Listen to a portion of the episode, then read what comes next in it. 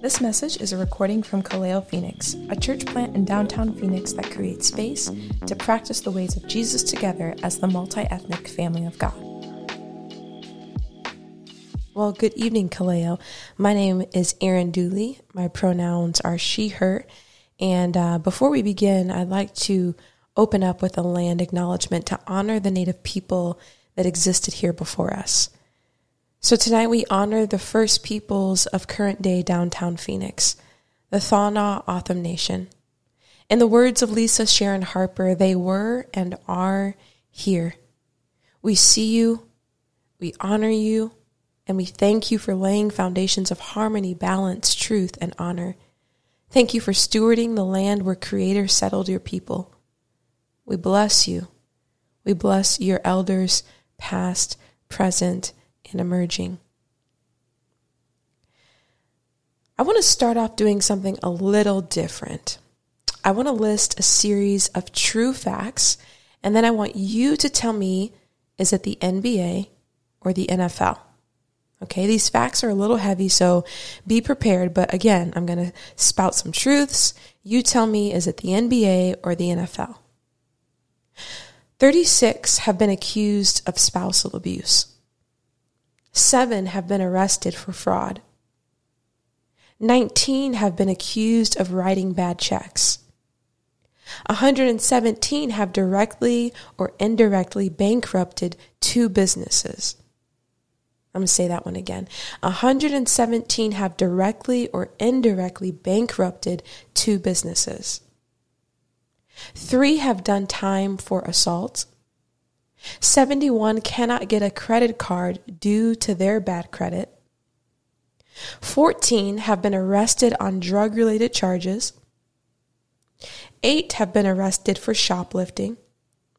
21 currently are defendants in lawsuits. And 84 have been arrested for drunk driving in the last year.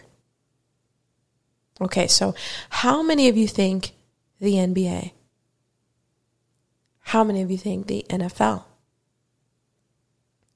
Well, the answer is neither. It's the 435 members of the United States Congress. Let me reread the facts to you just so you didn't miss anything. 36 have been accused of spousal abuse. Seven have been arrested for fraud. 19 have been accused of writing bad checks.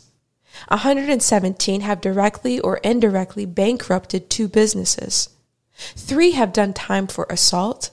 71 can't get a credit card due to their bad credit. 14 have been arrested on drug related charges. Eight have been arrested for shoplifting.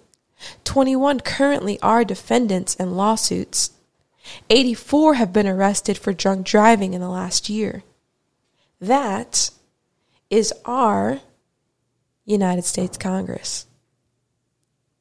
Trying to survive under the rule of corrupt officials is not new. People have had to navigate that for years, including Jesus. The Roman government under which Jesus lived was corrupt and oppressive.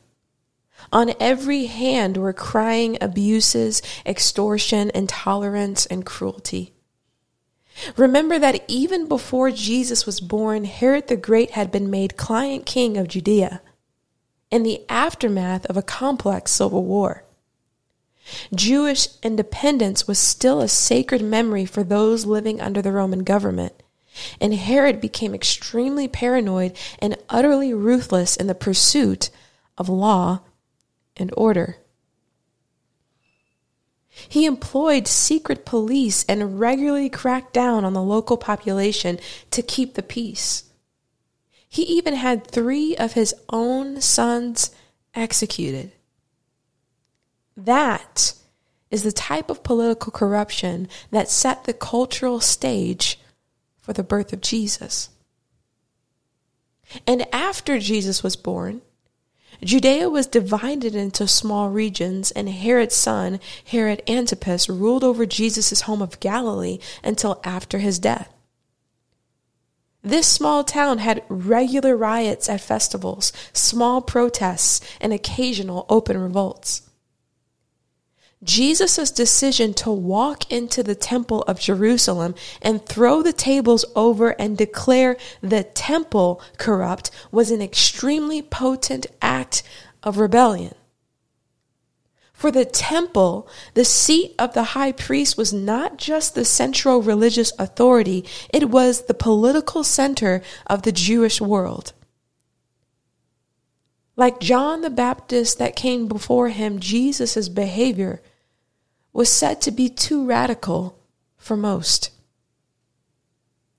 Jesus' actions of nonviolent resistance to oppression and corrupt government in Jerusalem looked like political sedition from every angle. To the high priest Caiaphas, Jesus Christ would have been yet another dangerous troublemaker who may have political designs and who is challenging the stability of the realm. Pontius Pilate would ultimately agree to crucify Jesus after the Jews insisted that he was dangerous. So to his contemporaries, Jesus did not seem like the peacekeeper most Americans see him as today. Ultimately, his behavior in the temple caused outrage and led to his subsequent arrest and crucifixion. To the people of first century Judea, Jesus Christ was a rebel to the corruption of the Roman government. As Jesus followers, what are we known as in the face of corruption in American government? On this sixth Sunday of Easter tide, we find ourselves in John 17, 1 through 11. Jesus is departing his disciples, giving them the task of continuing his work of liberation, continuing his politics of a nonviolent way of resistance to oppression and corrupt government. What Jesus chooses to say in his farewell remarks to his disciples is something I'd like for us to pay attention to. Robert D. Cornwall, an author, theologian, and interfaith leader, guides us through this passage. Jesus looked up to heaven and said, Father, the hour has come. Glorify your Son so that the Son may glorify you. With these words, Jesus began what is often called the high priestly prayer. In a few moments, he will leave for the garden where he will be arrested. But first, Jesus prays for himself. He then prays for his disciples and then for everyone who will believe in him through the witness of his disciples. So we pick it up in verse 2 of John 17. For you granted him authority over all people, that he might give eternal life to all those you have given him. Now this is eternal life, that they know you, the only true God, and Jesus Christ, whom you have sent. I have brought you glory on earth by finishing the work that you've given me to do. And now, Father, glorify me in your presence with the glory I had with you before the world began. Then Jesus prays for his disciples. And he says, I have revealed you to those whom you gave me out of the world. They were yours. You gave them to me, and they have obeyed your word. Now they know that everything you have given me comes from you. For I gave them the words that you gave me, and they accepted them. And they knew with certainty that I came from you, and they believed that you sent me. So I pray for them. I am not praying for the world, but for those you have given me, for they are yours. All I have is yours, and all you have is mine and glory has come to me through them. And I will remain in the world no longer, but they are still in the world, and I am coming to you. So, Holy Father, protect them by the power of your name, the name you gave me, so that they may be one as we are one. Two words stand out in this prayer the words in and one, which in Greek are en and hen. The word in reminds us that our oneness is rooted in a relationship that begins with Jesus and the Father and then extends outward to include everyone who will believe. The prayer begins in verse 1, where Jesus has prayed for himself that God would glorify him. He has prayed for the disciples, asking that they would be one as he and the Father are one. And now Jesus focuses on those who will believe that the Father has sent him through the witness of his disciples. Now, Jesus isn't praying that others will come to believe. He's praying for those who will believe and participate in the oneness that Jesus shares with the disciples and the Father. So, in this prayer, Jesus reveals that the witness of the disciples will be enhanced by their oneness as a community. Let me say that again. In this prayer, Jesus reveals that the witness of the disciples will be enhanced by their oneness as a community. Despite many efforts down through the centuries, we've not done a good job as Christians to stay together. Mainly because we believe that staying together means uniformity of practice or even uniformity of doctrine. But that is not the goal. The goal is that we might love one another. That was the desire in the heart of Jesus as he neared the conclusion of his earthly life. There, as they sat together at the table following their final meal, as he prepared for what was to come, he prayed for his followers, asking that they would stay together so that they might glorify God.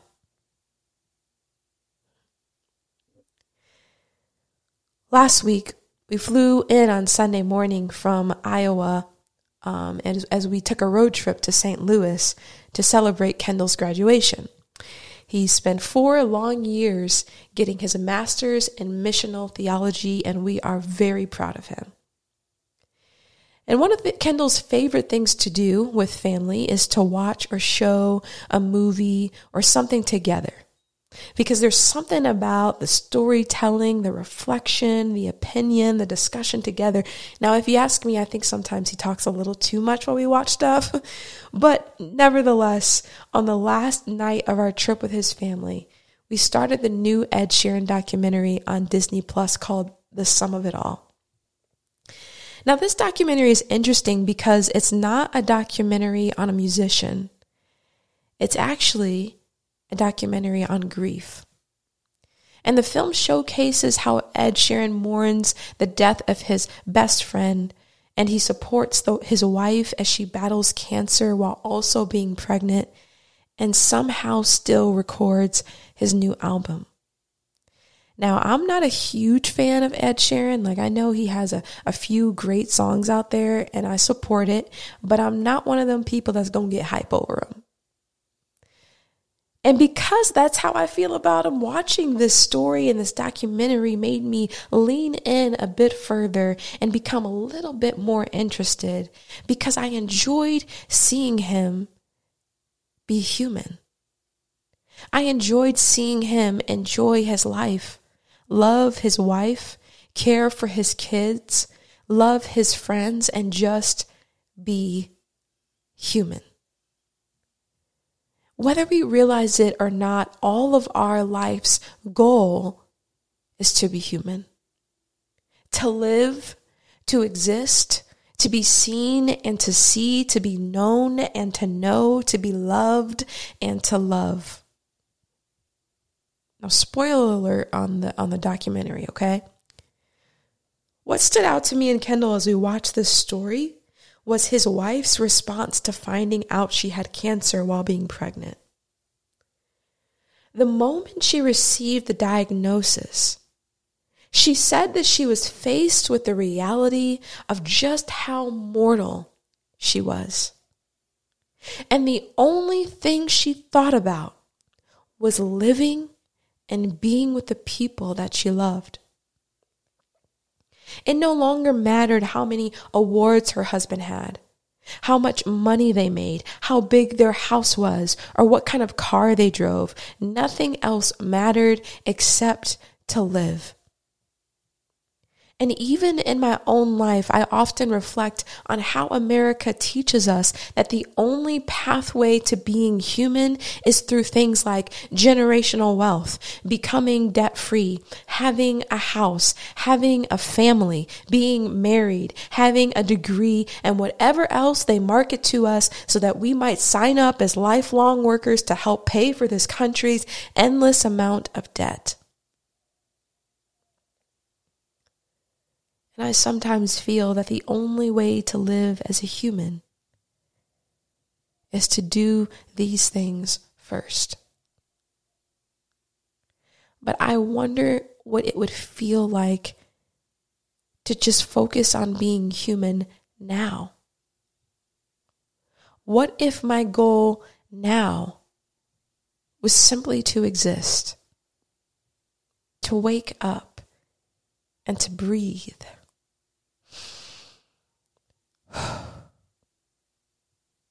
to know and to be known, to love and to be loved. What if I chose an alternative pathway to being human instead of the one America wants me to choose? And what if I then concern myself with making sure the person next to me also has an opportunity to be fully human, to wake up and to breathe, to love and to be loved, to know and to be known, to live and to exist. When we are faced with our mortality, we remember the value of our lives and we remember the gift of having one another in community. And in the same way, I think that is what Jesus was praying for his disciples. And that is what he wanted them to remember when he left. That when the government is still corrupt and you have near death experiences, and you have to choose between gas and groceries sometimes. And mass shootings keep breaking out, and the country is on the verge of another civil war, and fascism is on the rise, and you struggle to impart faith into your children or those who look up to you in a world that gives you so many reasons to give up your faith, and everything feels like it's crumbling around you. Remember that you still have your life and you still have each other. And together, you still have the ability to put one foot in front of the other and non violently resist oppression and corrupt government. I want to do something a little different now and give us the opportunity to embody this story where Jesus is praying for his disciples.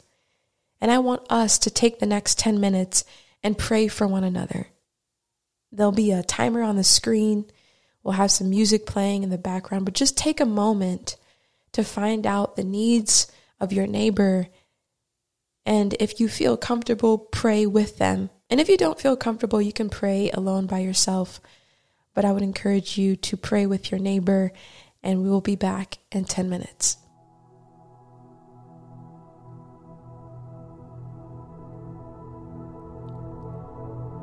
As the band comes up, and as we conclude, I want to read to you an excerpt from The Pedagogy of the Oppressed by Brazilian educator Paulo Freire. He said, it is only the oppressed who, by freeing themselves, can free their oppressors. The latter, as an oppressive class, can free neither others nor themselves. It is therefore essential that the oppressed wage the struggle to resolve the contradiction in which they are caught.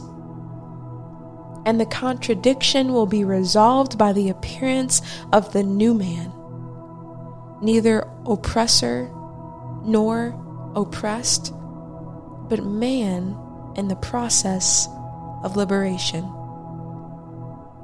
Now, I wrote my own simplified version of what he said, and it reads this Only those who suffocate under the chokehold of white supremacy can free themselves from it and tell those doing the choking that they don't gotta choke no more. In America's origin story, white supremacy is the father of our oppression. It is the belief that white people constitute a superior race and should therefore dominate society, typically to the exclusion or detriment of other racial and ethnic groups. Those who uphold white supremacy and assimilate to it cannot free themselves or others. Therefore, it is essential that we who once suffocated under its chokehold engage in the struggle for liberation, which can only be resolved by the appearance of a new people, a new community, a people who no longer identify as oppressed or oppressor, but liberated and free. May we always remember that we still have our lives. We still have each other. And therefore, we still have the opportunity to non-violently resist white supremacy in all spaces and all places, in every encounter, at every turn, in every conversation. We will no longer suffocate under its chokehold, and we will no longer allow it to choke and suffocate others.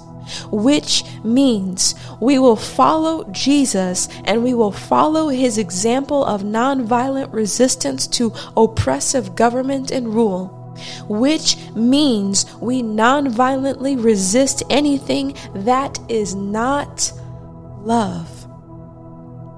For that is the birthplace of liberation. Love. A wide, welcoming embrace of God's acceptance and identity of belonging. As Jesus prayed for his disciples, so he still yet prays for us that we would love one another and in our full humanity stick together because we still have each other. Let's have a moment of silence and reflection.